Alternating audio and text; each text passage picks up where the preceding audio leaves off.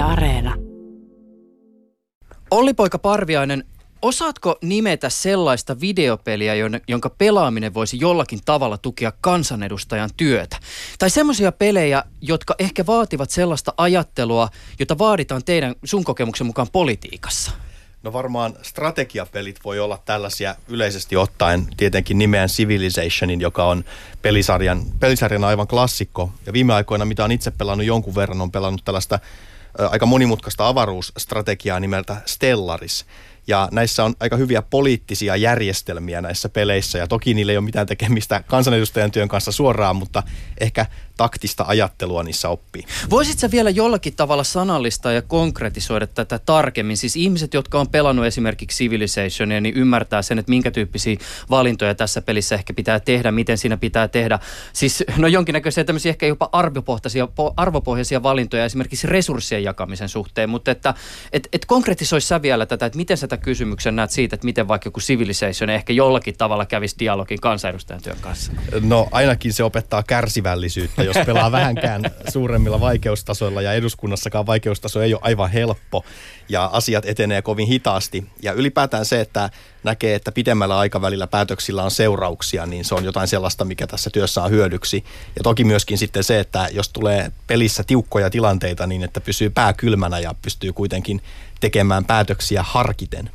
Mitä jos ö, sote- ja maakuntauudistuksesta tehtäisiin peli, niin minkälainen peli se oikein olisi? Olisiko se enemmän Doomia vai Falloutia vai Civilizationia? Nyt pistit aika pahan. Siinä on varmaan kaksi vaihtoehtoa. Jos se olisi simulaatio eduskunnan sisältä, niin se olisi jonkun näköinen tällainen viittaja tikari hiiviskelypeli ehkä, mutta jos se taas toisaalta on sitten sitten niin, että katsotaan sitä, niin mitä se homma etenee muuten, niin mä lähtisin varmaan miettimään, että varmaan se olisi tällainen resurssien jakopeli, että sulle tulee aina liian vähän resursseja ja sun pitää laittaa ne oikeisiin paikkoihin ja toivoa, että ihmiset pysyy kutakuinkin hengissä ja tyytyväisinä. Frans Mäyrä, vaikkapa kirjallisuutta on perinteisesti pidetty kehittävänä kulttuurimuotona, josta sopii kysellä poliitikoiltakin vaalitenteissä. Siis tämä perinteinen, minkä kirjan luit viimeksi. Mutta jos kysymys olisikin, mitä peliä pelasit viimeksi, niin mitä tähän kysymykseen vastaaminen saattaisi ehkä kertoa? No kyllähän se kertoisi tietyn tyyppisestä digitaalisen kulttuurin kansalaisuudesta ja niistä valmiuksista ja taidoista ja tulokulmasta. Eli jos ajatellaan sitä, että tämä kysymys menisi sillä tavalla täysin ohitse, että niin kuin henkilö ei kerta kaikkiaan niin kuin kytkeyty siihen maailmaan ollenkaan, niin siinä tulisi tämmöinen digitaalinen kuilu näkyviin, haluttomuus ikään kuin tämä kiinnostuksen puute tietyn tyyppistä aika merkittävä, varsinkin niin kuin nuorempia sukupolvia koskettavan kulttuurialueen kanssa. Mutta jos ajatellaan niitä pelisisältöjä, niin sittenhän se menee aika mielenkiintoiseksi, että jos haastattelijalla on, on pelilukutaitoisuutta, yleisöllä on riittävää niin kuin media- ja peli, pelilukutaisuutta ymmärtää tavallaan se vastaus, niin sen jälkeen päästäisiin mielenkiintoisen keskusteluihin siitä, että minkälaisesta ää, toiminnallisesta fiktiosta, minkälaisesta interaktiivisesta viihteestä henkilö on kiinnostunut. Mitä se kerties kertoo hänen suhteestaan todellisuuteen, minkälaisia ongelmanratkaisukykyjä häneltä ehkä löytyy ja näin poispäin. Simon Nelo, äh, saavuit vasta studioon, joten kysytään sultakin tämä avauskysymys. Eli siis se, että jos sun pitäisi nimetä joku semmoinen peli, joka jollakin tavalla resonoi sun mielestä äh, kansanedustajan ty- tekemän työn kanssa, niin mikä se peli olisi? Ja Civilization on jo mainittu. Ai ai, sitten mennään jo vähän vähän vaikeammaksi. Kyllä mä sanoisin nyt yhden sellaisen pelin, mikä on resonoinut oman peliharrastuksen kanssa ja varmaan, varmaan siihen, että on kiinnostunut myös sitten ulkopolitiikasta ja niin kuin tällaista kysymyksistä, kansainvälistä kysymyksistä, niin japanilainen peli Shenmue, joka juuri julkaistiin uusinta versio, niin se aikanaan saa erityisesti kiinnostumaan japanilaista kulttuurista ja sitten kun kiinnostuu jostain toista kulttuurista, niin aika herkästi alkaa sitten kiinnostua muistakin, että ulko- ja turvallisuuspoliittinen kiinnostus lähti siitä, että muut maat alkoi kiinnostamaan. Tänään kohtaamme tässä ohjelmassa otsikolla Pelit, pelaaminen ja politiikka. Vieraana ohjelmassa ovat siis kiitos vihdoin ja viimein liikenteen, joka toi hänetkin tänne perille. Sinisten kansanedustaja Simon Elo sekä vihreiden Olli-poika Parviainen. Tänään on ollut siis Helsingissä kaiken näköistä hässäkää liikenteen suhteen ja sen takia alussa hieman tämmöistä eri-aikaisuutta. Kysymme tässä ohjelmassa muun muassa, mitä tekee eduskunnan peliklubi, miten lainsäätäjä voi tukea pelialaa ja e-urheilua ja minkälaisia pelejä poliitikot pelaa, pelaavat. Lisäksi tässä keskustelussa on mukana myös Tampereen yliopiston professori ja pelitutkija Frans Mäyrä. Pelipolitiikan lisäksi tarkoitus olisi pohtia sitä, miten pelit heijastelevat yhteiskunnallisia kysymyksiä. Ja katsotaan, ehtisimmekö tänään myös kysymyksiin pelillistämisestä. Ylepuheessa Juuso Pekkinen. Viikonloppuna pelattiin maailman suurimman e-urheiluturnauksen voitosta Kanadan Vancouverissa. Jaossa oli 11 miljoonaa dollaria ja The International-kisan voittamista voi verrata Dota 2-pelin maailman mestaruuteen. Palataan viikonlopun tunnelmiin. Pojat menee, meneekö finish Ei peliä? Menee finish saada sen on kiinni, okei, okay, meneekö voittoon, okei, okay, menee voittoon! Oh, okei, okay, voittaa internationaalin! Uskotteko siellä kotisohvilla, mitä tapahtuu? Tämä on tässä, tämä on tässä, mikään ei pelasta Okei, okay, voittaa International! Mikään ei pelasta LGDT, tämä homma on paketissa! Jerax Thompson, Internationalin mestarit vuonna 2018 ja OK tekee mahdottomasta mahdollisen. Yle Puhe. Suomen Jesse Jeraks Vainikan ja Topias Thompson Taavitsaisen edustama OG nousi maailman suurimman Dota 2-turnauksen The Internationalin voittoon sunnuntaina aikaisin aamuyöstä ymmärtääkseni Suomen aikaan. Äsken äänessä oli Ylestriimin selostajakaksikko Arttu Hämäläinen ja Benjamin Läärä. Simon Elo ja Olli-Poika Parviainen, katsoiko teistä jompikumpikaan, jompikumpikaan viikonloppuottelua? Joo, kyllähän sitä tuli katsottua ja täytyy ensinnäkin selostuksesta kiittää, että ei ole pelikokemusta Dota 2, mutta silti pystyy pystyy ymmärtämään ja, ja eläytymään matsiin. Ja, ja totta kai Vainikaisen ja Taavitsaisen niin onnittelut, että huikea saavutus. Ja tietysti jos ajattelee, että missä tahansa muussa urheilulaissa tämmöisen saavutuksen saisi, niin kyllähän sitä torilla oltaisiin, että ei muuta kuin tavataan siellä.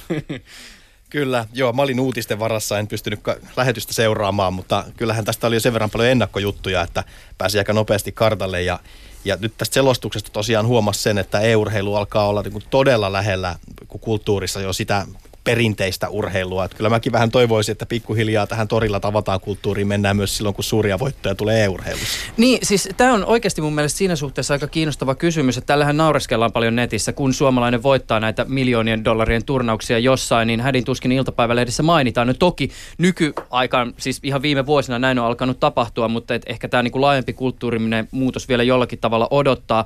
Onko teillä ajatuksia liittyen siihen, että tietysti siis tämmöisissä missä tahansa melkein muussa tämmöisessä perinteisen urheilun lajissa, kun suomalaiset voittaa isoissa kisoissa, niin ainakin hetkittäin siinä syntyy tämmöinen aito kansallinen yhteenkuuluvuuden tunne tai illuusio siitä, niin onko e-urheilulla tämän tyyppistä potentiaalia? No jos me nuoria ajattelisi minua nuorempia, niin, niin kyllä ilman muuta, että kyllä tässä sukupolvieroakin on, että jos on itse aikanaan pelannut silloin Amiga 500 ja Sega Mega Drivella, Dreamcast ja PlayStation ja siitä eteenpäin, niin niin eihän silloin ollut samanlaista kulttuuria tietenkään kuin nyt nuorilla on, että seurataan näitä kisoja ja urheilijoita ja sitten myös katsotaan YouTubesta ja muusta, kun muut pelaa. Siis muistan, kun menin sukulaispoikien huoneeseen ja katsoin, että mitä te teette. No me katsotaan, kun YouTubessa nämä muut pelaa. Että katsotaan sieltä suoraan lähetystä. Mä ihmettelin, että mitä tämä on. Että vähän samaan tapaan kuin aikanaan itse pelasi NRiä, niin sitten sanoo vanhemmat, että miksi me itse pelaamaan jääkiekkoa tuonne jäälle. Nyt mä sanoin, että miksi te pelaa itse videopelät, mistä katsotte, kun muut pelaa. Eli tässä on tämmöinen sukupolven vaihdos myös tapahtunut muutos siinä, että minkälainen se kulttuuri on. Joo, ja Frans mainitsi tuossa ihan alussa jo digitaaliset kuilut, niin itselle tulee mieleen, että tässä ne varmaan paljastuvat jossain määrin, eli voi olla, että e-urheilun tunnettuus ei ole vielä sitä tasoa, että kaikki tietäisivät, mitä ne ihmiset sieltä netistä katsovat tai pelaavat silloin, kun pelataan. Mutta kuitenkin kun katsoo kehitystä maailmalla, kuinka suureksi e-urheilu on kasvanut ihan viimeisen vuosikymmenen aikana, niin kyllä mä uskoisin, että tässä on tapahtumassa tällainen muutos. Miten Frans, katsoitko sä ottelua ja minkälaisia ajatuksia sussa tämä kaikki herättää? En, en katsonut, että niin oli muita puuhaa viikonloppuna, mutta uutisia olen seurannut. Ja... Sori kun mä keskeytän. Katsotko muuten, jos Suomi pelaa ää, tota, lätkän finaalipelejä maailmanmestaruuskisassa? En, en niitäkään. Okei, okay, hyvä. Jatka toki. Joo. Eli niin, jos, jos niin kuin puhutaan siitä, että millä tavalla niin kuin digitaalinen pelikulttuuri asettautuu yhteiskuntaan, niin yksi on tietysti nämä instituutiot. Ja jollain lätkällä ja tämän tyyppisillä ilmiöillä on nämä valtavat hallit tuolla niin kuin kaupunkien keskustoissa. Sieltä löytyy nuorisoseurat, on erilaisia rakenteita, jotka niin kuin ruokkii sitä massailmiötä ja luo ikään kuin semmoisen yhteis, yhteenkuuluvuuden tunteen ja tämmöisen yhteisen horisontin jonkun asian harrastamisen ympärille. Et siinä mielessä niin kuin digitaalinen äh, urheilu, äh, e-sports on ilmiönä vielä sillä nuori. Mm. Että sillä on vielä, vielä matkaa tehtävänä niin niihin mittasuhteisiin. Ja ehkä siinä on tiettyä sitten myös nuorten kapinallisuutta, että kun ne vanhemmat ei vielä ymmärrä sitä juttua, niin ehkä se kiehtoo myös luulenpa, että siinäkin mielessä, että meillä on tavallaan oma juttu, jota ei kaikki vielä ymmärrä. Toki se valtavirtaistuu jossain vaiheessa, tietty kapinallisuus siitä sitten varmaan poistuu, mutta koen, että siinä on vähän sitäkin puolta tällä hetkellä. Toisaalta kun tähän lähetykseen valmistauduin, soitin hieman ihmisille, jotka ovat tekemisissä joko e-urheilun tai pelialan kanssa ja, ja sieltä suunnalta ainakin todettiin, että koetaan myös tärkeäksi se, että on esimerkiksi Simonello ja Olli-poika Parviainen teidän kaltaisia kansanedustajia, jotka olette niin sanotusti julkipelaajia ja ymmärsin, että nimenomaan tässä hehkutuksessa se pointti liittyy siihen, että on tärkeää, että pelit jollakin tavalla ikään kuin kulttuuriteollisuuden tuotteena ikään kuin institutionalisoituvat. Siis ikään kuin niistä voidaan julkisesti puhua kansanedustajankin suulla, että, että tämmöinen kulttuurimuoto on olemassa.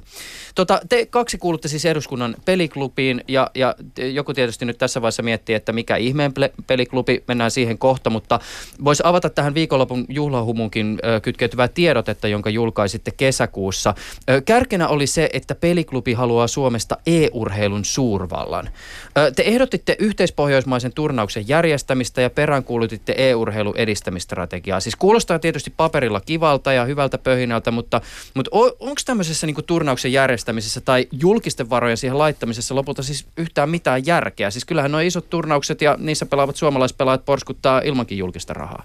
No varmaan Simon täydentää sitten. Tässä meillä ajatuksena oli se, että sen lisäksi, että tarvitaan tapahtumia myös Pohjoismaihin, niin täytyy luoda pelaajapolkuja ja tehdä laji, tätä e-sports-kokonaisuutta tunnetuksi Suomessa.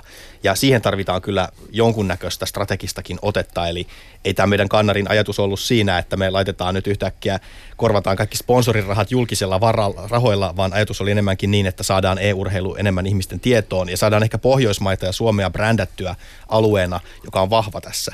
Ja silloin se taas vahvistaa meidän elinvoimaa vaikkapa peliteollisuuden osalta ylipäätään digitaalisen sisällön tuotannon maailmassa. Niin, totta kai tässä on oma lehmä ojassa lainsäätäjänä ja valtion taloutta miettivänä, että kyllähän se tuo Suomeen rahaa viime kädessä. Ja tosiaan tästä kansainvälistä tunnettavuutta, jos tässä pystytään esimerkiksi turnaus järjestämään ja itse ajattelisin niin, että ei se ole pelkästään Suomi tai Helsinki tai näin, joka järjestää, vaan yhteistyössä muiden esimerkiksi Pohjoismaiden, Baltian maiden, jopa Venäjän kanssa, tosin tietysti tämä yleispoliittinen tilanne Venäjän kanssa vaikeuttaa sitä, mutta tässä on niin kuin valtavat markkinat, että voidaan järjestää esimerkiksi tosiaan yhteispohjoismaisesti vuorovuosin sitten pääkaupungeissa tällainen turnaus. Ja silloin saadaan todennäköisesti riittävän iso myös sitten palkintosumma, jotta se kiinnostaa sitten pelaajia ja, ja yhteiskuntaa sitä kautta. Ja ajatellaan, että Yhdysvalloissa EU-urheilu on jo kolmanneksi suosituin laji nuorten keskuudessa ja Suomessa jääkeikon jälkeen toiseksi suosituin, niin ei tässä ihan pienestä asiasta sillä ole kyse. Eli kyllä täällä on yhteiskunnallistakin merkitystä jos ajatellaan sillä niin julkisen rahan roolia tämän tyyppisellä niin harrastuskentällä, niin voi pohtia myöskin siitä näkökulmasta, että mitkä on nämä taka- tasa-arvoiset mahdollisuudet niin osallistua tämän tyyppiseen toimintaan. Että jos ei ajatella pelkästään sitä huippuurheiluna, vaan ajatellaan todella sillä tavalla, että miten se rikastuttaisi laajojen kansanryhmien elämää. Ja on ihmisiä, joilla tämä digitaalinen osattomuus tulee ihan niin kuin varojen puutteiden kautta vastaan. Se, että julkisellakin puolella ikään kuin tunnustettaisiin, että tämän tyyppinen ilmiö on tärkeä ja sitä pyrittäisiin tukemaan tämmöinen nuorisoseuratoiminta tai joku muu tuota siihen rinnalle, niin kyllä se varmasti niin rikastuttaisi aika monen elämää. Miten muuten, kun, kun, kun, sanot näin, niin minkälaisia ajatuksia Sussa Frans herätti tämä Sampo Terhon ajatus siitä, että Suomen elektronisen urheilun seura siirrettäisiin urheilujärjestöjen tuen piiriin? piiriin. Tällä hetkellä se menee y- ymmärtääkseni jostain niin kuin nuorisotyön rahoista. No siinä on varmasti puolensa ja puolensa, että silloin se selkeästi nousisi tänne niin kuin kilpaurheilurakenteiden ja sitten myöskin niin kuin näiden muiden urheilurakenteiden puolelle. Mutta mä en tunne sitä riittävän hyvin, että näkisi ikään kuin heti kaikki seuraukset, mitä tuolla mm. olisi. Niin tässä tietysti yhtenä kysymyksenä varmaan voidaan pohdiskella sitä, että onko esimerkiksi Suomen elektronisen urheilun liiton toiminta tässä vaiheessa sellaisella tasolla, että ikään kuin tällainen kypsyyden harppaus sinne urheilun piiriin voidaan tehdä, koska tietysti jos ajatellaan vaikka perinteisten niin kuin siis urheilujärjestöjen toimintaa. Ja sitten taas esimerkiksi tämä siis urheilujärjestöjen tuki ymmärtääkseni on aika paljon kytköksissä esimerkiksi raportointiin jäsenmääristä. Niin sitten taas, että onko elektronisen urheilun puolella esimerkiksi tässä vaiheessa ne lisenssikysymykset sellaisessa kuosissa, että, että esimerkiksi tämä jäsenmääristä raportointi voitaisiin toteuttaa? Toki, toki jos julkista rahaa saa, niin sitten tulee vastuu ja raportointi myös, myös siinä, mutta tässä tosiaan viitattiin urheilu- ja kulttuuriministeri Sampo Terhon järjestettiin kesäkuussa niin tämmöinen pyöreän pöydän tilaisuus EU-urheilun tiimoilta. Jos ajattelee, että mitä siellä tuli lajin parissa toimilta erityisesti esiin, niin tärkein oli se, että pitäisi pystyä luomaan yhdessä tavalla tämmöinen pelaajapolku, että sieltä kun harrastaa ihan kotona ja ehkä sitten jossain niin kuin seuratasollakin jopa tai kavereiden kanssa jollain tavalla äh, hallitusti, kootusti, niin miten siitä tavallaan sitten halutessaan, jos taidot on hyvät ja näin, niin pystyisi sitten lähtemään jopa ammattilaistasolla. Eli tämmöisen niin kuin polun luominen oli se tärkeä asia. Sitten ihan tällaisia lainsäädäntöön liittyviä kysymyksiä, että miten se verotus ja, ja, ja muut ansiotuloon liittyvät seikat, että siinäkin oli paljon kommervenkkejä, että kun ulkona tai ulkomailla saat jonkun palkinnon sitten turnauksessa, niin miten siinä menee verotus ja kaikki tällainen, niin ihan tämmöisiä perinteisiä politiikan kysymyksiä myös tässä on. Joo, varmaan järjestöjen puolella Suomehan ollaan nyt perustamassa tätä kilpapelaamisen liittoa ilmeisesti. Ainakin siitä kesällä oli uutisia ja se on varmaan hyvä, että siellä puolella järjestäydytään niin, että jos ja kun valtio saa jotakin jossain kohtaa aikaan tässä kysymyksessä, niin on sitten tavallaan yksi taho, jonka kanssa käydä keskustelua. Ja mä lähtisin vielä tuosta, minkä Frans mainitsi, että että ta- ta- tavallaan harrastamisen tasa-arvo ja ylipäätään yhdenvertaisuus yhteiskunnassa, niin mä luulen, että tässä on paitsi niin asennetasolla, niin myös ihan käytännön tasolla mahdollisuuksia. Ja se liittyy taas kerran siihen, että rakennetaan niitä pelaajapolkuja myös harrastajatasolta ja tuodaan myös laji, eri lajeja esiin nykyistä enemmän. Ja tässä tehdään hyvää sinivihreää yhteistyötä. Kyllä. et, et mä toimin puheenjohtajan tässä peliklubissa eduskunnassa ja, ja sitten oli poika varapuheenjohtajana. Just esimerkiksi tämä yhdenvertaisuus niin nousi erityisesti siellä pyöreän pöydän keskustelussa sen naisten asema, eli miten naiset voi olla tasa-arvoisesti mukana tässä kilpapelaamisessa. Onko teillä muuten eduskunnan peliklubin piirissä tullut vielä jotakin tämmöistä tilannetta, missä konkreettisesti niin tulisivat esiin puolueerot? ei. No ei kyllä. Ei, ei ole. Ehkä meillä on tota, välillä ollaan vähän väännetty siitä, että niinku, ehkä Simon on enemmän Nintendo-miehiä ja mä oon viime aikoina pa- paukuttanut enemmän strategiapelejä, että vähän vaihtelee, mutta toki. Ehkä enemmän hän on PC-puolta ja konsolipuolta. Okay, se, on, tästä, se on suurempi ero. Tästä saa vääntöä aikaiseksi. Tota. Eduskunnan peliklubi siis perustettiin muutama vuosi takaperin. Avaisitteko te vähän, että mikä tässä oli siis ylipäätänsä taustalla? Onko tämä onko läppä, onko tämä puolueen rajat ylittävää viihtymistä vai onko ajatuksena ollut asettaa maalitaulu pelialan loppaajille? No. Niin, no jos aloitan vaikka ja, ja tällä kertaa Olli Poika täydentää, niin niin kyllä ajatuksena tietysti oli nostaa myös tietoisuutta, eli ajateltiin toki myös, että mediakin kiinnostuu siitä, jos tällainen eduskunnassa perustetaan. Ja ensimmäinen kerta, kun tämän tyyppinen ryhmä, yhteistyöryhmä perustettiin eduskunnassa, kaikenlaisia muita yhteistyöryhmiä, hän on kymmenittäin. Ja toki Grand Old Man on ollut vihreiden kanssa edustaja Jyrki Kasvi tällä puolella, mutta nyt on tullut nuorempaa sukupolvea lisää, jolle tämä on tärkeä kysymys eli puolueen rajoja ja sen tietoisuuden lisäksi niin tietysti nämä lainsäädäntökysymykset, esimerkiksi tosiaan verotus tai se, että miten nämä peliyritykset, jotka pelejä kehittää, eli tämä kehittäjäpuoli ehkä siinä aluksi oli kaikkein merkittävin kysymys, niin miten voidaan tukea sitä peliteollisuutta, joka erityisesti silloin muutama vuosi sitten julkisuudessakin paljon oli Angry Birds ja muun menestyksen myötä. Miten tota, siis kuka, ketkä kaikki teitä loppaa? Tai kuinka aktiivisesti peliala teitä lähestyy? Ei meitä mitenkään massiivisesti lobata, mutta toki meillä on varmaan olemassa olevia verkostoja pelialalle jo jonkun verran ja myöskin pelien parissa toimiviin tahoihin, että tulee ehkä luonnostaan sitä kautta. Pikemminkin ehkä niin päin, että me aika paljon varmaan Simonin kanssa saadaan lobata eduskunnassa ylipäätään tietoisuutta peleistä ja pelillisyydestä, että aika usein kun, kun peliklubikin perustettiin, niin tuli sellaisia, sellaisia kysymyksiä, että mikä juttu tämä nyt oikein on, ja aiotte sitten käyttää nyt kaikki täysistunto- ja iltavuorot siihen, että te pelaatte jotain lautapeliä jossain kuppilassa, vai mitä te teette, ja, ja me ei olla vielä päästy töiltämme siihen asti, että meillä olisi eduskunnassa aikaa pelata. Me kyllä puhumme, puhumme peleistä paljon siellä, ja hyvä niin, mutta kyllä mä sanoisin, että enemmänkin tässä on ollut taustalla se, että tämän lisäksi, mitä Simon toi esiin, niin, niin se, että meidän täytyy lisätä tietoisuutta peleistä myös päätöksenteon ylimmillä tasoilla. Mm.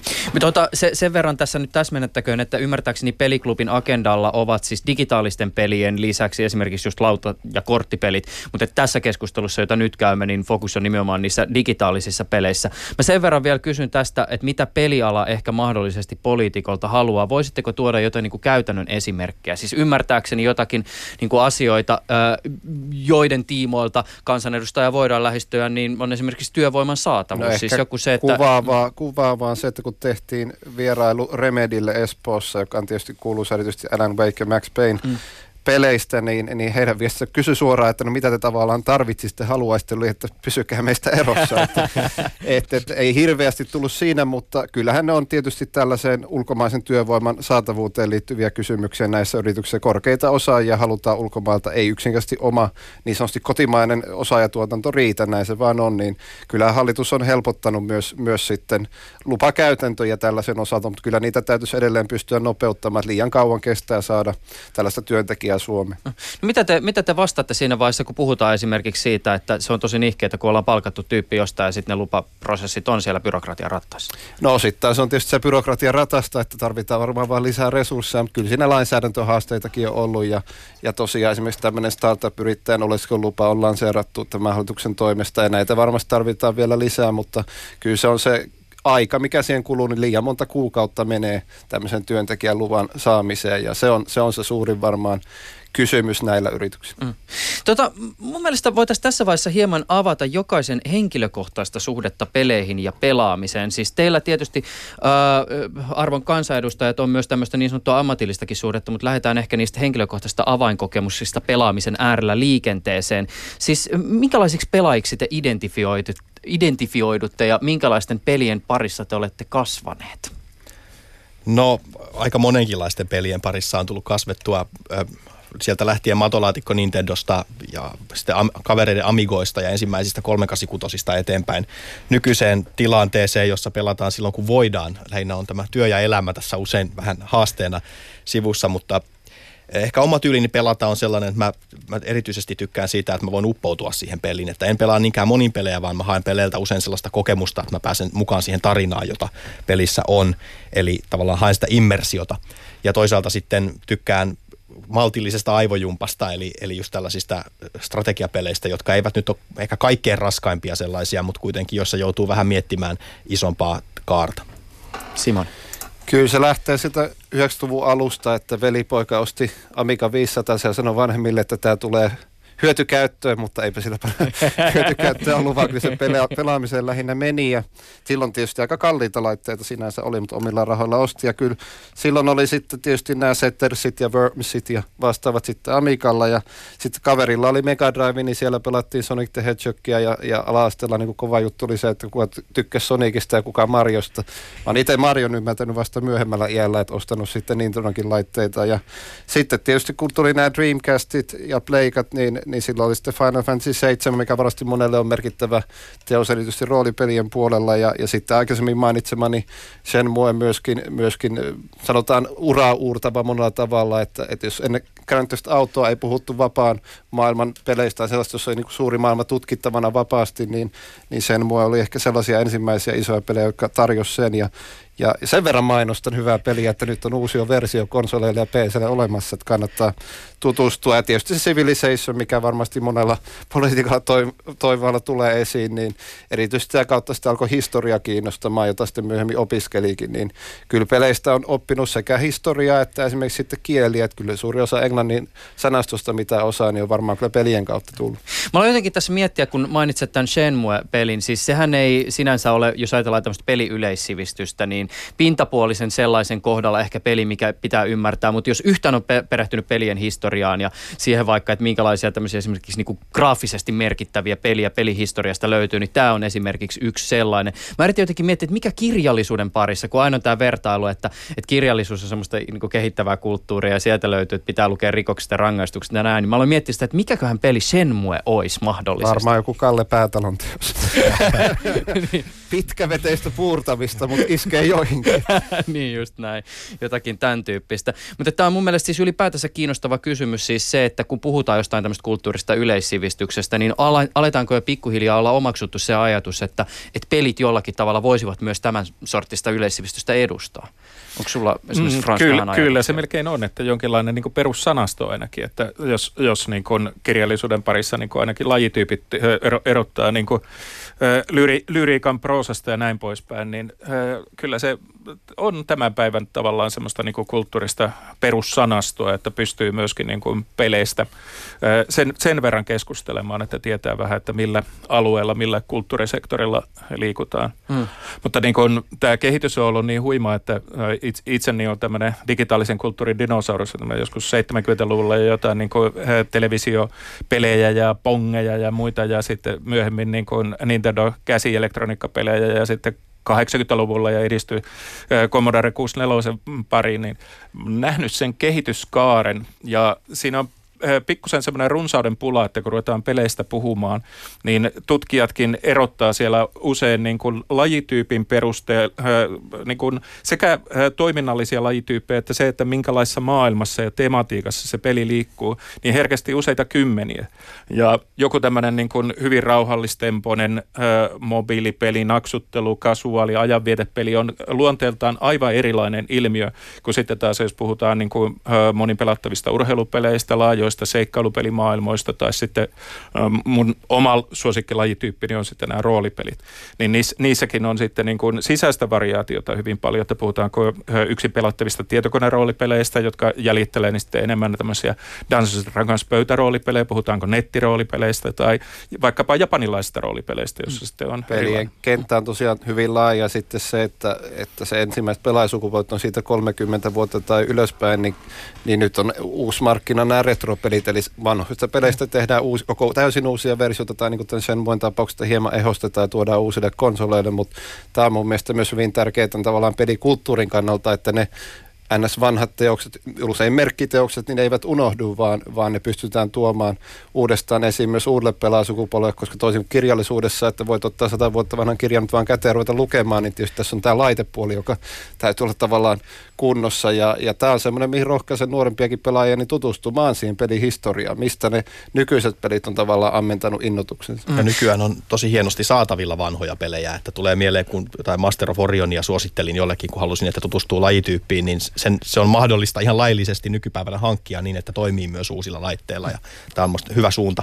Se, se tietysti on selvää, että pelien moninaisuus on aivan valtava, mutta me tiedetään siis ihan arkielämästä tämmöinen, että jos me tavataan joku uusi ihminen ja ollaan ensimmäistä kertaa vaikka himassa, niin kyllähän me tehdään sitten ihmisestä jotain johtopäätöksiä sen pohjalta, mitä sitten löytyy kirjahyllystä tai DVD-hyllystä, jos on semmoinen dinosaurus, että se löytyy. Harvemmin pääsee ihmisten videokansioita selaamaan, mutta sekin olisi mahtavaa, että siitä voisi ehkä jotain päätellä. Mutta tässä mä ehkä mietin myös niinku pelien kohdalta samankaltaista, että kyllähän me täl, samalla tavalla voidaan myös seuloa ihmisten olemusta myös siitä, että, että mitä he pelaavat. Onko sulla esimerkiksi Frans tullut vastaan jotain tutkimusta, jossa olisi selvitetty esimerkiksi niinku arvomaailman ja sitten taas pelimieltymisten yhteyttä? No ei ehkä aivan noin suoraan, mutta tämä on yksi, meillä on pelikulttuurien tutkimuksen huippuyksikkö ja tuossa juuri pidettiin hiljattain kokousta, niin tämä oli itse asiassa yksi niitä semmoisia teemaryhmiä, jonka ympärillä me juuri keräännyttiin pohtimaan sitä, että millä tavalla niin kuin erityyppiset tämmöiset niin kuin pinnan alla olevat piiloon jäävät pelikulttuurit, miten ne voitaisiin tunnistaa paremmin ja millä tavalla myöskin pohtia sitä, että minkälaista elämänkaarta pelaajat käy lävitse, koska me muutumme ja me pysy onneksi samanlaisina. Ja se, mitä, mitä niin kuin me pelataan 50 kaksikymppisenä, niin tota, keskikäisenä on todennäköisesti erilaista pelisisältöä kuin mitä me lapsena tehtiin. Ja tämä on niin kuin kirjallisuuden ja kaiken muunkin kulttuurin osalla sama, sama kysymys. Se on mielenkiintoista sitten, että näkyykö ne siellä olohuoneen kunnia paikalla sitten ne oman, oman rakkaan pelimenneisyyden merkit. Kyllä varmaan aika monessa kodissa on jo näkyvissä. Mm. No mietin esimerkiksi sitä, että jos mä menisin nyt vaikka Simoni himaan ja mä alkaisin käydä sun, lä- läpi sun pelikirjastoa, niin voisiko mä jotenkin nähdä niistä sun niin kuin valitsemista peleistä sen, että, että sähän identifioidut esimerkiksi konservatiiviksi. Varmaan jollain tavalla voi nähdä. Kyllä mä luulen, että se, semmoista kysymystä tällaisessa näkyy, mutta tuossa oli poika sanoi aikaisemmin, että tykkää erityisesti juuri paneutua siihen peliin, uppoutua tarinaan ja maailmaan ja näin, niin itse on kyllä pelaajana samantyyppinen, että kyllä mulla ainakin nykyään iskee juuri eniten tämmöiset hyvät yksin pelikokemukset.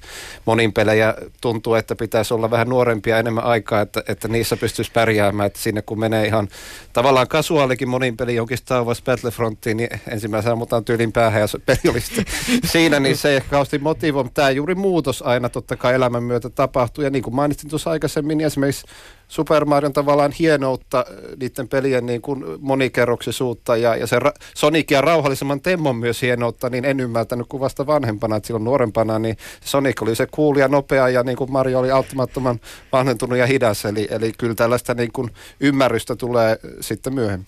Ö, Olli-poika Parvianen, sä olit ö, aikoinaan 2000-luvun alussa tuottamassa suomalaista jääkäripeliä. Ö, peli sai paljon huomiota mediassa, mutta, mutta sitä ei ymmärtääkseni lopulta koskaan julkaistu. Ö, voisit sä hieman muistuttaa, että mistä tässä oli kyse? No joo, se oli, se oli meidän en no sanoko lyhyehkö, mutta sitäkin värikkäämpi kokemuksemme pelialan startup-maailmasta. Tosin silloin ei puhuttu startupeista, me oltiin vaan uusia yrittäjiä, mutta perustettiin opiskeluaikana kavereiden kanssa firma, lähdettiin tekemään pelimoottoria. Se oli heidän ideansa, mä olin siinä sitten mukana, tulin tuottamaan hommaa. Ja ajatuksena oli tehdä tällainen moottori, joka soveltuu monenlaiseen käyttöön ja yksi niistä käyttötarkoituksista oli se, että, me, että siinä oli tällainen suomalainen konsepti, jossa Suomi joutuu sotaan tuon itäisen naapurin kanssa. Ja, joo, siis eikö siinä ollut siis joo. ihan suoraan vihollinen, oli Venäjä? Kyllä, kyllä, ja, ja ne hyökkäs. ja tota, mutta, mutta siis joo, ja tarina oli, oli sellainen, että jos sen pitäisi kirjoittaa tänä päivänä, niin se varmaan pitäisi kirjoittaa eri tavalla, koska silloin, silloin muistaakseni meidän draaman kaari meni jotenkin niin, että Venäjä joutui tällaisiin hajoamissotiin, ja, ja sitä kautta sitten se alkoi tulla Suomeenkin se tavallaan mitä mä kutsuisin sitä, se vaikutus, mitä, mitä siellä tapahtui. Ja toki, no ensinnäkään ehkä en kirjoittaisi tuosta aiheesta peliä tässä ammatissa, mutta, mutta tota, se, se, oli silloin ihan hauska ja me saatiin aika pitkälle tätä hanketta vietyä. Oltiin toki osa sitä hypeä, mikä pelialalla tuohon aikaan oli.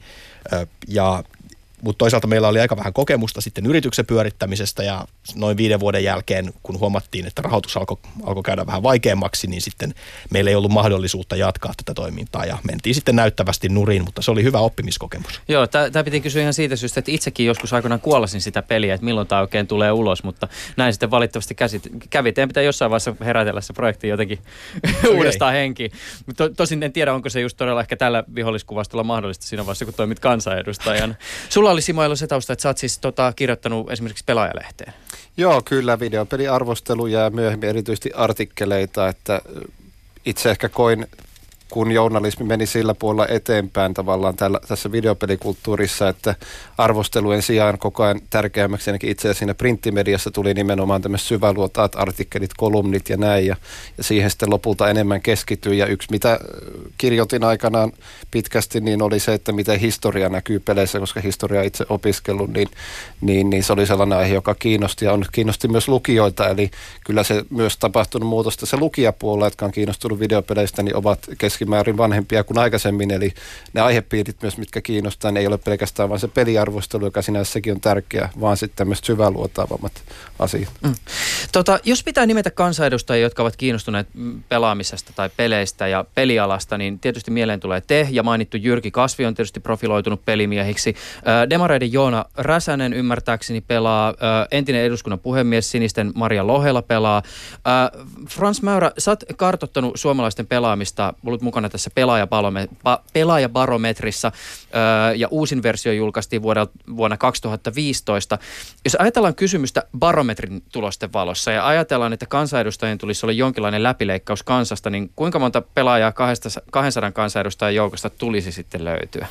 No varmaan 198, koska siellä, siellä se menee. Jos, se on vähän määritelmä kysymys, että niin kun pelaajabarometrissa otetaan huomioon suomalaisten pelaamisen koko kuva, lähtien ihan siitä, että jos täytät sanaristikoita, niin se on tietyn tyyppisen niin sanapelin pelaamista ja samalla tavalla niin kesämökin tikanheitto tai mölkky tai sitten urheilullinen pelaaminen vaikka, vaikka tuolla niin tota yleisurheilun parissa. Että silloin puhutaan siitä, että niin kun suomalaisista noin 98 8 prosenttia meidän tutkimusten mukaan on jollain tavalla pelaajia mutta jos mennään sinne aktiivisen pelaamisen puolelle, niin sitten ehkä 10 prosenttia jäisi tästä joukosta niin kuin, ö, syrjään.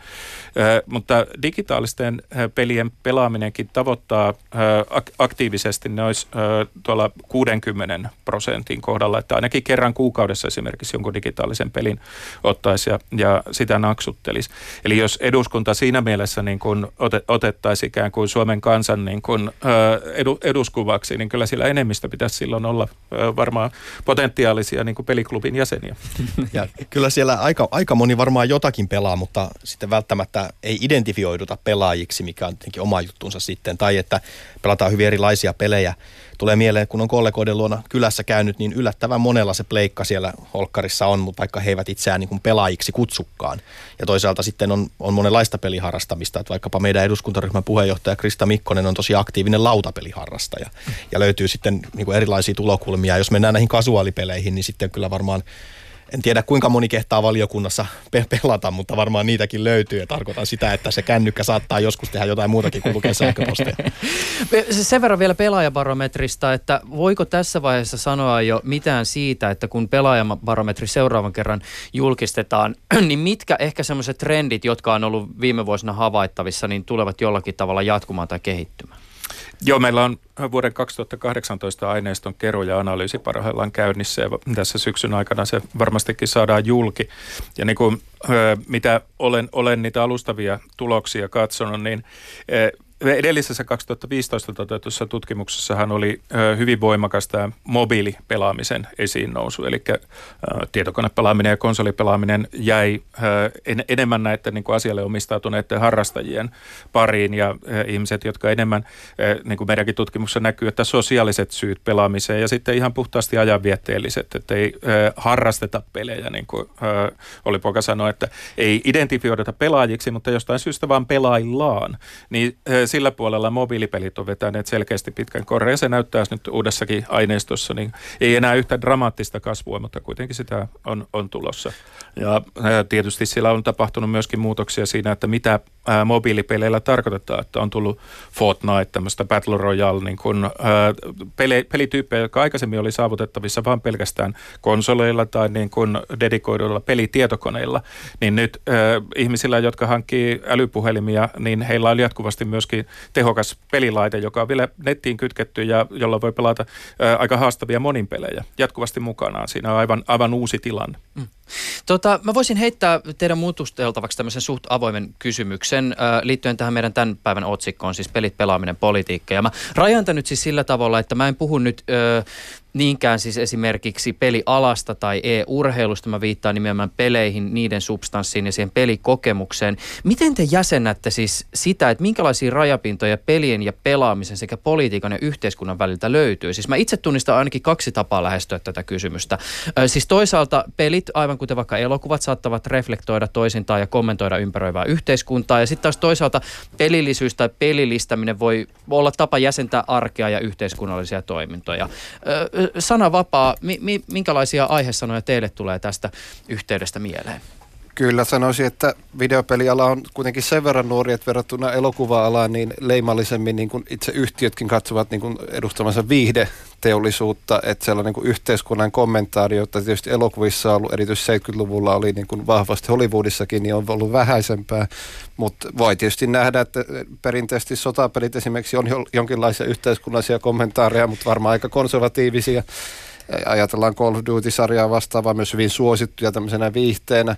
Ja sitten tietysti kun tätä historiaa peleissä katsoin, katsoin silloin sitä artikkeliakin varten, niin toki suosituista sarjoista, niin Assassin's Creed on hyvin vahvasti ammentaa historiasta ja jopa, jopa varsin tarkasti ja, ja sitä on jopa käytetty esimerkiksi Norjassa niin yliopistossa historian opettamisessa. Eli, eli siinä on kuitenkin mallinnettu varsin tarkasti vaikkapa Venetsia äh, Assassin's 2 ja näin. Eli tällaiset nousee. Ja sitten tietysti indie-pelit, tämmöiset pienemmän budjetin pelit, niin niissä saattaa olla jopa ihan suoraa tarkoituksellista yhteiskunnallista kommentaaria. Ajatellaan vaikkapa peliä, jossa käsitellään syöpää jollain tavalla allegorian kautta tai, tai erilaisia vaikkapa sotakonflikteja, niin tällaisia on, mutta ne on tavallaan pienemmän yleisön, eli se valtaviran pelit, niin niitä kuitenkin edelleen sekä yhtiöt että varmaan suuri yleisö pitää enemmän viihteenä, ja tavallaan taas mun mielestä seuraava askel, mitä tässä pelikulttuurissa pitäisi tapahtua, että tavallaan tulisi hyväksytyksi ja jopa, jopa niin kuin tavallaan ihmisten ostamaksi sellaisia valtaviran pelejä, joissa suoraan sanottaisiin käsiteltävä jotain yhteiskunnallista teemaa. Niin se, sen verran tuun tähän väliin, että tässähän on mun mielestä semmoinen kiinnostava tilanne, että monissa peleissähän on semmoisia, siis puhutaan isoista peleistä, joissa on esimerkiksi siis tämmöistä tarinankerrontaa ja, ja on luotu kokonaisia maailmoja. Niin tällä hetkellä tilanne on siinä suhteessa kiinnostava, että monet pelithän itse asiassa jollakin tavalla vaikuttaa siltä, että ne on jonkin sorttisia yhteiskunnallisia kommentaareja. Siis Far Cry 5 pelin estetiikka flirttailee sellaisten teemojen ja symboliikan kanssa, joka ainakin pintatasolla herättää ajatuksia siitä, että peli kommentoisi jotenkin Yhdysvalloissa vallalla olevia erilaisia ääriliikkeitä. Skifipeli Deus Ex Mankind Divideissa yhteiskunta on jakautunut sosiaalisesti eri statuksessa oleviin ihmisiin riippuen siitä, että onko se kyborgia vai ei. Viittaukset erilaisiin rotukysymyksiin on ilmeisiä. Mutta sitten jos lähdetään kysyä esimerkiksi Deus Exin tai Far Cryn tekijöiltä, niin nehän kaikki kiistää tämän. Et, et, eihän tällä ole niinku mitään tekemistä politiikan kanssa. Et, et tavallaan ollaan niinku ajankohtaisia, mutta sitten kuitenkin ikään kuin se syvä taso jollakin tavalla ehkä ainakin jää puuttumaan siinä vaiheessa, kun asiasta kysytään. Halutaan antaa syväinen vaikutelma, mutta ei haluta, että se haittaa bisnestä näin, näin lyhyesti sanottu. Just näin. Joo, ja käsikirjoittaja, joka, joka sitten suunnittelee pe- pelin narratiiveja, niin, niin saattaa tietenkin ujuttaa sinne kaikenlaista, mutta ja se on aina vähän tulkinnanvarasta, että mikä on lopulta sitten poliittista ja mikä ei. Eli otan nyt esimerkin tästä meidän, meidän nuoruuden seik- seikkailusta pelituotannon maailmassa, niin, niin kyllä meiltä kysyttiin ensimmäisenä, että onko tämä nyt joku kannanotto. Mm. Ja, ja e, e, vastasimme täysin vilpittömästi, että no ei, ei hiivatissa ole mikään kannanotto, mutta kun mä sitä nyt mietin, jos joku sitä nyt multa kysyisi, niin kyllähän se enemmän tai vähemmän kannanotolta vaikuttaisi. Eli ja vaikka taas Deus Exasta tämä hyvä esimerkki, kun siinä on tämä apartheid nousee mm. vahvasti esiin. No puhutaan semmoista mechanical apartheid. Yes. Ja, ja siinä on vielä tuotu hyvin realistiseksi pelimaailma, on otettu rahaan, kun se sijoittuu ja, ja siinä on, on, on paljon niin kuin samaistuttavia juttuja. Niin voi olla, että se on, se on tarkoitettu vain tarinaksi, mutta totta kai tarinoilla voi olla, niitä tulkitaan monella eri tavalla. Herättääkö tämä Frans Sussa jotain ajatuksia? Paljonkin, että tätähän on tutkittu tämmöisen niin peliretoriikan kautta, että millä tavalla niin kuin peleissä on omia aivan uniikkeja piirteitään ilmasta esimerkiksi konflikteja sen sijaan, että sinulle vaan kerrotaan siitä, että nyt oli kovin hankala konflikti näiden osapuolten välillä, niin paiskataan siihen tilanteeseen ja sä olet siellä. Sä joudut itse selviämään ja, ja tekemään ratkaisuja. Tämmöisessä puhutaan niin kuin simulaatioestetiikasta, niin on paljon mahdollisuuksia siihen, että sä ymmärrät läpikäytyäsi tämmöiset sotkuiset tilanteet paljon kokonaisvaltaisen Eli sä näet, että millä tavalla kompleksiset asiat, prosessit vaikuttaa toinen toisiinsa ja minkälaisia seurauksia niillä potentiaalisesti voi olla – näitä erilaisia tämmöisiä niin roolipelillisiä ja psykodraamatekniikoitahan käytetään ihan siihen, että esimerkiksi niin kuin hoitotyössä tai, tai poliisi joka, tai rajavartija, joka kohtaa niin kuin traumatisoituja ihmisiä, millä, millä tavalla se tilanne tunnetaan siellä pöydän toisella puolella, eli voidaan simuloida niin kuin monenlaisia asioita. Täällä on paljon, paljon tämmöistä potentiaalia, mutta kokonaisuudessaan niin kuin pelikulttuuri on todella niin kuin semmoinen hyvinkin ristiriitainen alue, että siellä on hyvin paljon tämmöistä äh, viihdeteollisuuden aineistoa ja osin, osin niin kuin liikutaan, niin kuin jos jo pelkästään niin kuin kirjoja ja elokuvia ajattelee, niin siellä nimenomaan niin kuin toimintaviihteen alueella. Eli otetaan niitä semmoisia helpoimpia tapoja toiminnallistaa semmoisia teemoja, jossa niin kuin myöskin oletetaan, että voittopuolisesti hyvin nuori kuluttajajoukko sitten pääosin liikkuu, mutta tämä on muuttumassa. Kyllä paljon on niin kuin kunnianhimoa ja löytyy varsinkin indipuolelta sitten ja taide, taidepuolta peleistä niin kuin uusia avauksia. Simonella.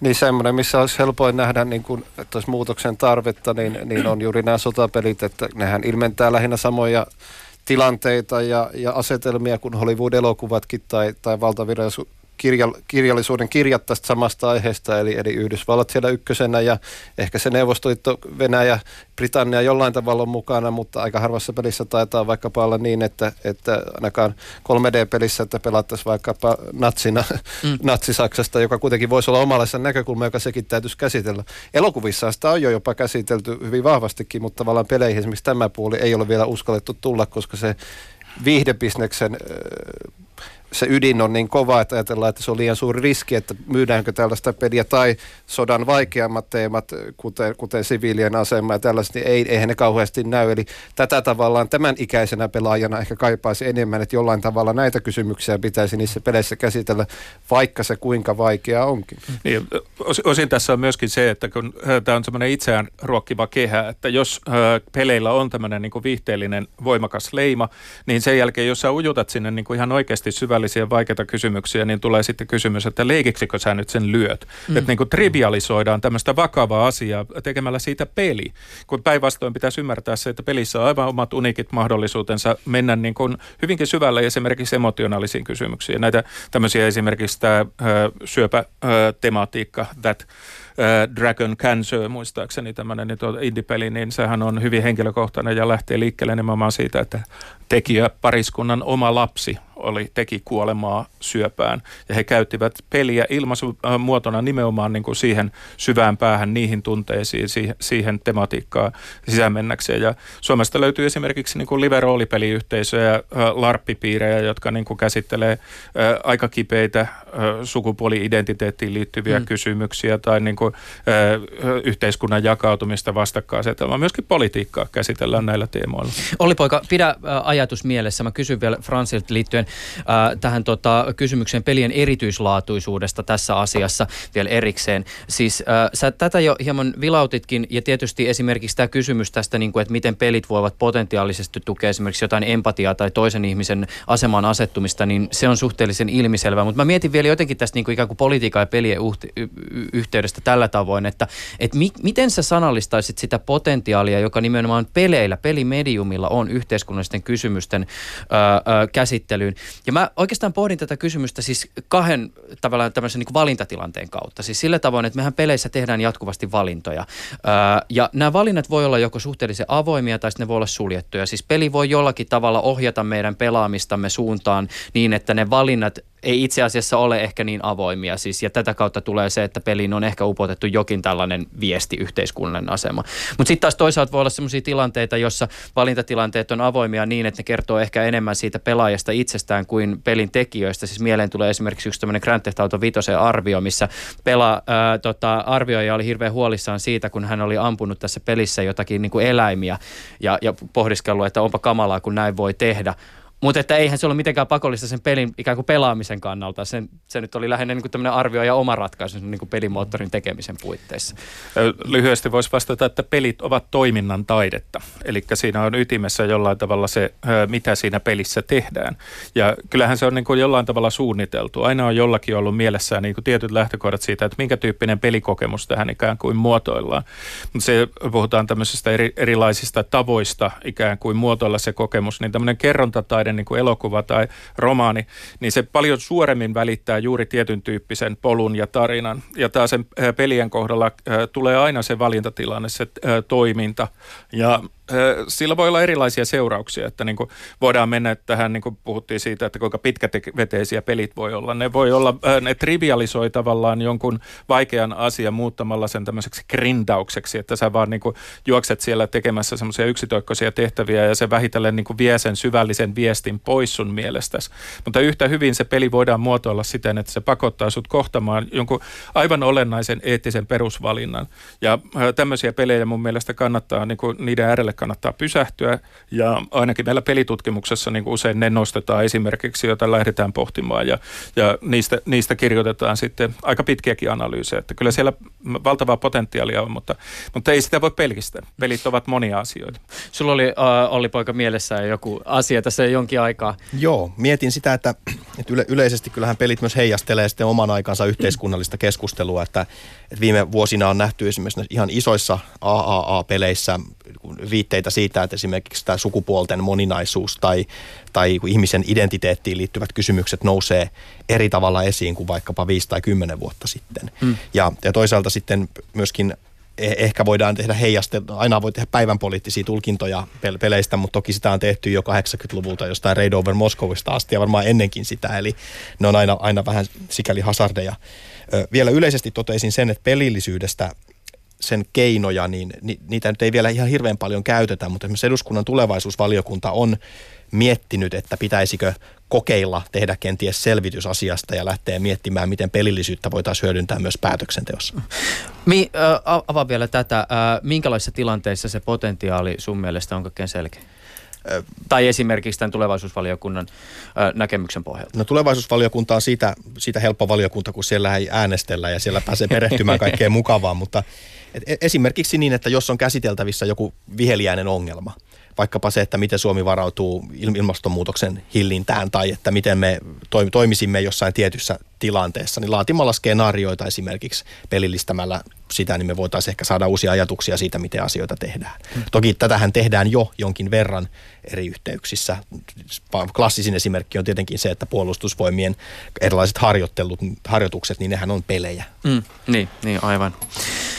O, oliko sulla Simo Elo vielä? Niin, lisäisin tuon tulevaisuusvaliokunnan osalta sen, että myös ollaan tulevaisuusvaliokunnan puitteissa eduskuntaan avaamassa niin virtuaalitodellisuushuone, jossa voi näitä VR-laitteistoa käyttää ja siitä on tietysti helppo ajatella, että vaikkapa liikenne- ja viestintävaliokunta niin voi tietysti sitten visualisoida erilaisia asioita, mitkä lainsäädäntöön liittyy tämän virtuaalitodellisuuden kautta ja moni muukin valiokunta ja jollain tavalla myös tietysti pelillistääkin niitä kysymyksiä. Ehkä se virtuaalitodellisuus on sellainen, joka sanotaanko ihmisellä, joka ei muuten pelejä pelaa, niin se on jotenkin helpompi selittää, että mikä tavallaan lisähyöty sen kautta tulisi niin kuin päätöksentekoon. Mä näin jo mielessäni tämmöisen tekoälysovelluksen, missä kirjoitetaan joku laki laitteeseen, sen jälkeen algoritmi toteuttaa sen virtuaalimaailmaan ja sitten pistetään lasit päähän, että nähdään, että miten se laki käytännössä manifestoituu Toimittaja on ihan oikealla jäljellä.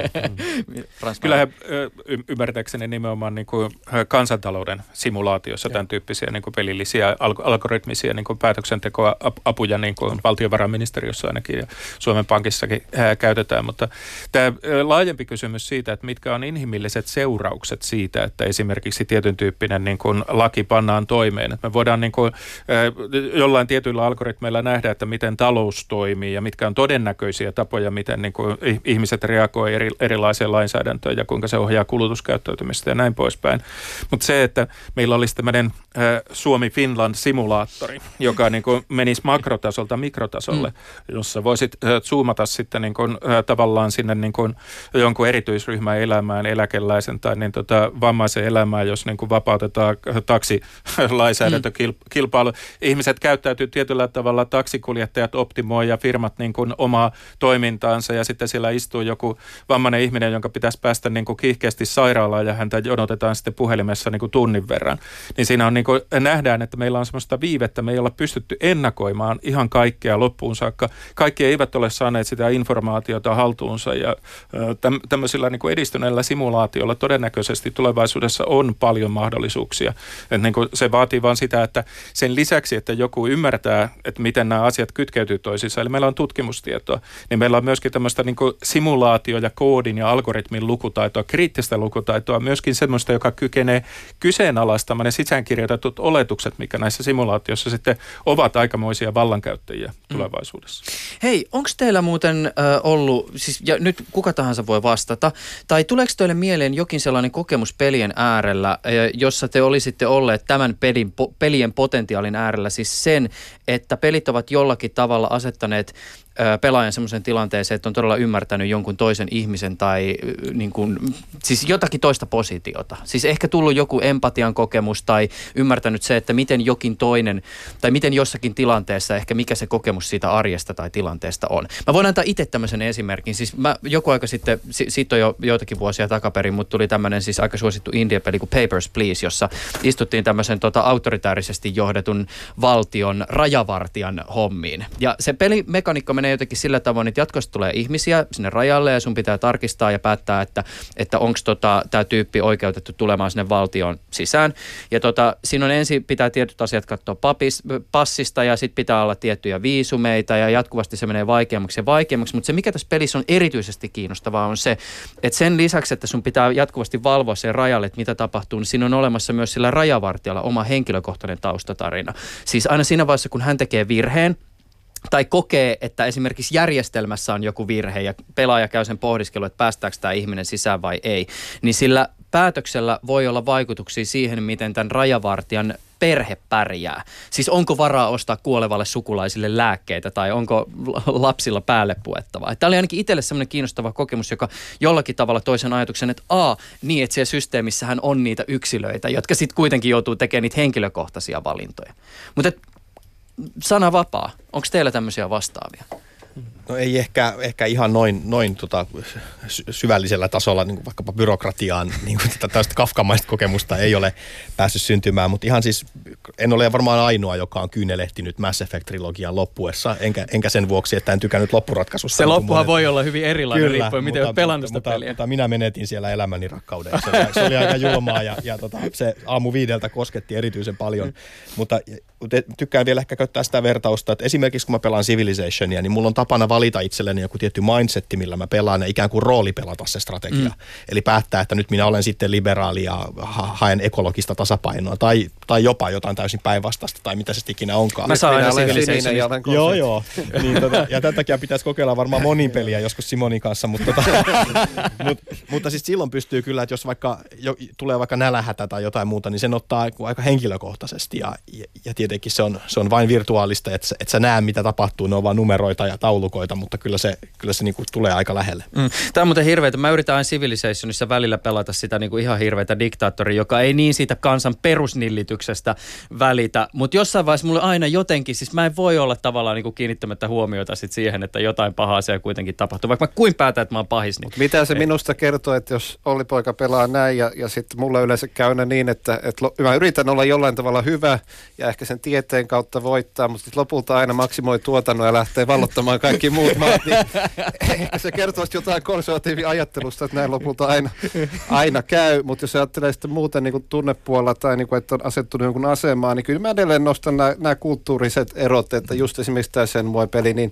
on se nyt kulttuurisesti todella erilainen kuin amerikkalainen peli olisi, jos tehtäisiin tavallaan samantyyppistä mm. aiheesta, että, että amerikkalaisenkin elokuviin kuuluu usein tämmöinen koston hakeminen, niin kuin tässä tarinassa, niin hakee kostoa isänsä, isänsä murhasta, mutta, mutta sitten se, että miten se japanilaisessa kulttuurissa tai, tai siinä ympäristössä, kun hän on Japanissa esitetään, niin se on aivan, aivan erilainen. Eli jopa suomalaista näkökulmasta tämä päähenkilö on täysin sosiaalisesti kyvytön ja ei, ei pysty suurin piirtein puhumaan tyttöystävälle ja näin, vaikka se osoittaa tunteita. Ja tämä erityisesti amerikkalaisia kaikissa arvioissa aina vuosien aikana naurattanut näissä tällaisissa japanilaisissa peleissä, että tämä kulttuuriero, se, mm. se käytännössä on. Ja vielä sellainen täydennys tulee mieleen kokemus, joka jätti jäljen.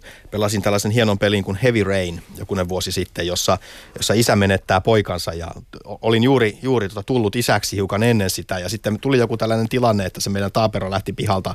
Me asumme ihan semmoisella alueella, että ei se onneksi kauas päässyt, mutta kun tuli se hetki, että se ei ollut siellä, missä sen piti olla.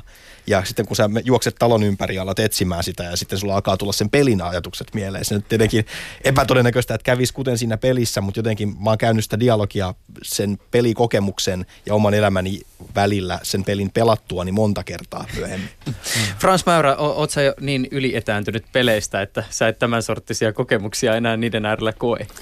No ehkä, ehkä kuitenkin jonkin verran. Että niin kuin, mä oon miettinyt joskus sitä, että kun meillä ennen kuin sulle annetaan niin tota autoavaimat ajokortti, niin sun täytyy käydä niin kuin tätä simulaatioajoa ja, ja toisen ihmisen niin kuin opastuksessa niin kuin lävitse niin kuin erilaisia tilanteita, mutta niin kuin oman elämämme suhteen meillä ei ole niin kuin tämän tyyppistä niin kuin elämän ajokorttia ja erilaisten tilanteiden simulaatioita. Ja monillehän ne on ollut perinteisesti, että kirjoista me sitten niin kuin saamme, pääsemme toisen ihmisen elämään ja tilanteeseen, mutta kyllä peleillä on, on ton tyyppistä. Mä itse roolipelien kautta historiallisiin tilanteisiin eläytymällä ymmärtänyt paremmin sitä, että mikä se on ollut tämä mindsetti, että minkä takia on lähdetty. Mä itse muistan niin kuin live-roolipelipuolelta erityisen koskettamana, olikohan se Tampere 1918 tämmöinen niin tota, Suomen sisällissotaan sijoittuva peli, jossa kun oli itse siellä, siinä käytiin lävitse vaan niitä inhimillisiä seurauksia, ettei se mikään niin kuin tämmöinen taistelu- ja tappamis niin kuin roolipeli ollut, mutta se, että niin kuin, kuunteli ja itse panosti aika paljon paljon. Se, että siellä oli toisia pelaajia, niin kyllä se pisti aika pitkältä niin kuin miettimään asioita. Simon Elo, Olli-poika Parviainen, tähän loppuu vielä kysymys siitä, että jos teidän pitäisi suositella jotakin sellaista peliä, joka jollakin tavalla teidän mielestä resonoi jonkun ajankohtaisen asian tai ilmiön kanssa, niin mitä te suosittelisitte?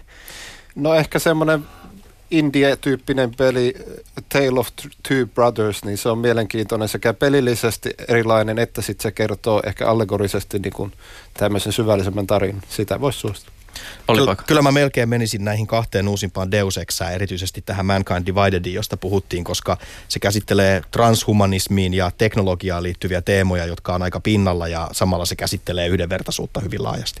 Studiossa ovat olleet keskustelemassa sinisten kansanedustaja Simo Nelo sekä vihreiden Olli-Poika Parviainen. Lisäksi täällä on ollut Tampereen yliopiston professori ja pelitutkija Frans Mäyrä. Hei, kiitokset ihan älyttömästi teille kaikille tästä keskustelusta ja mahtavaa, että saatiin tämä kolmikko saman pöydän äärelle. Kiitos.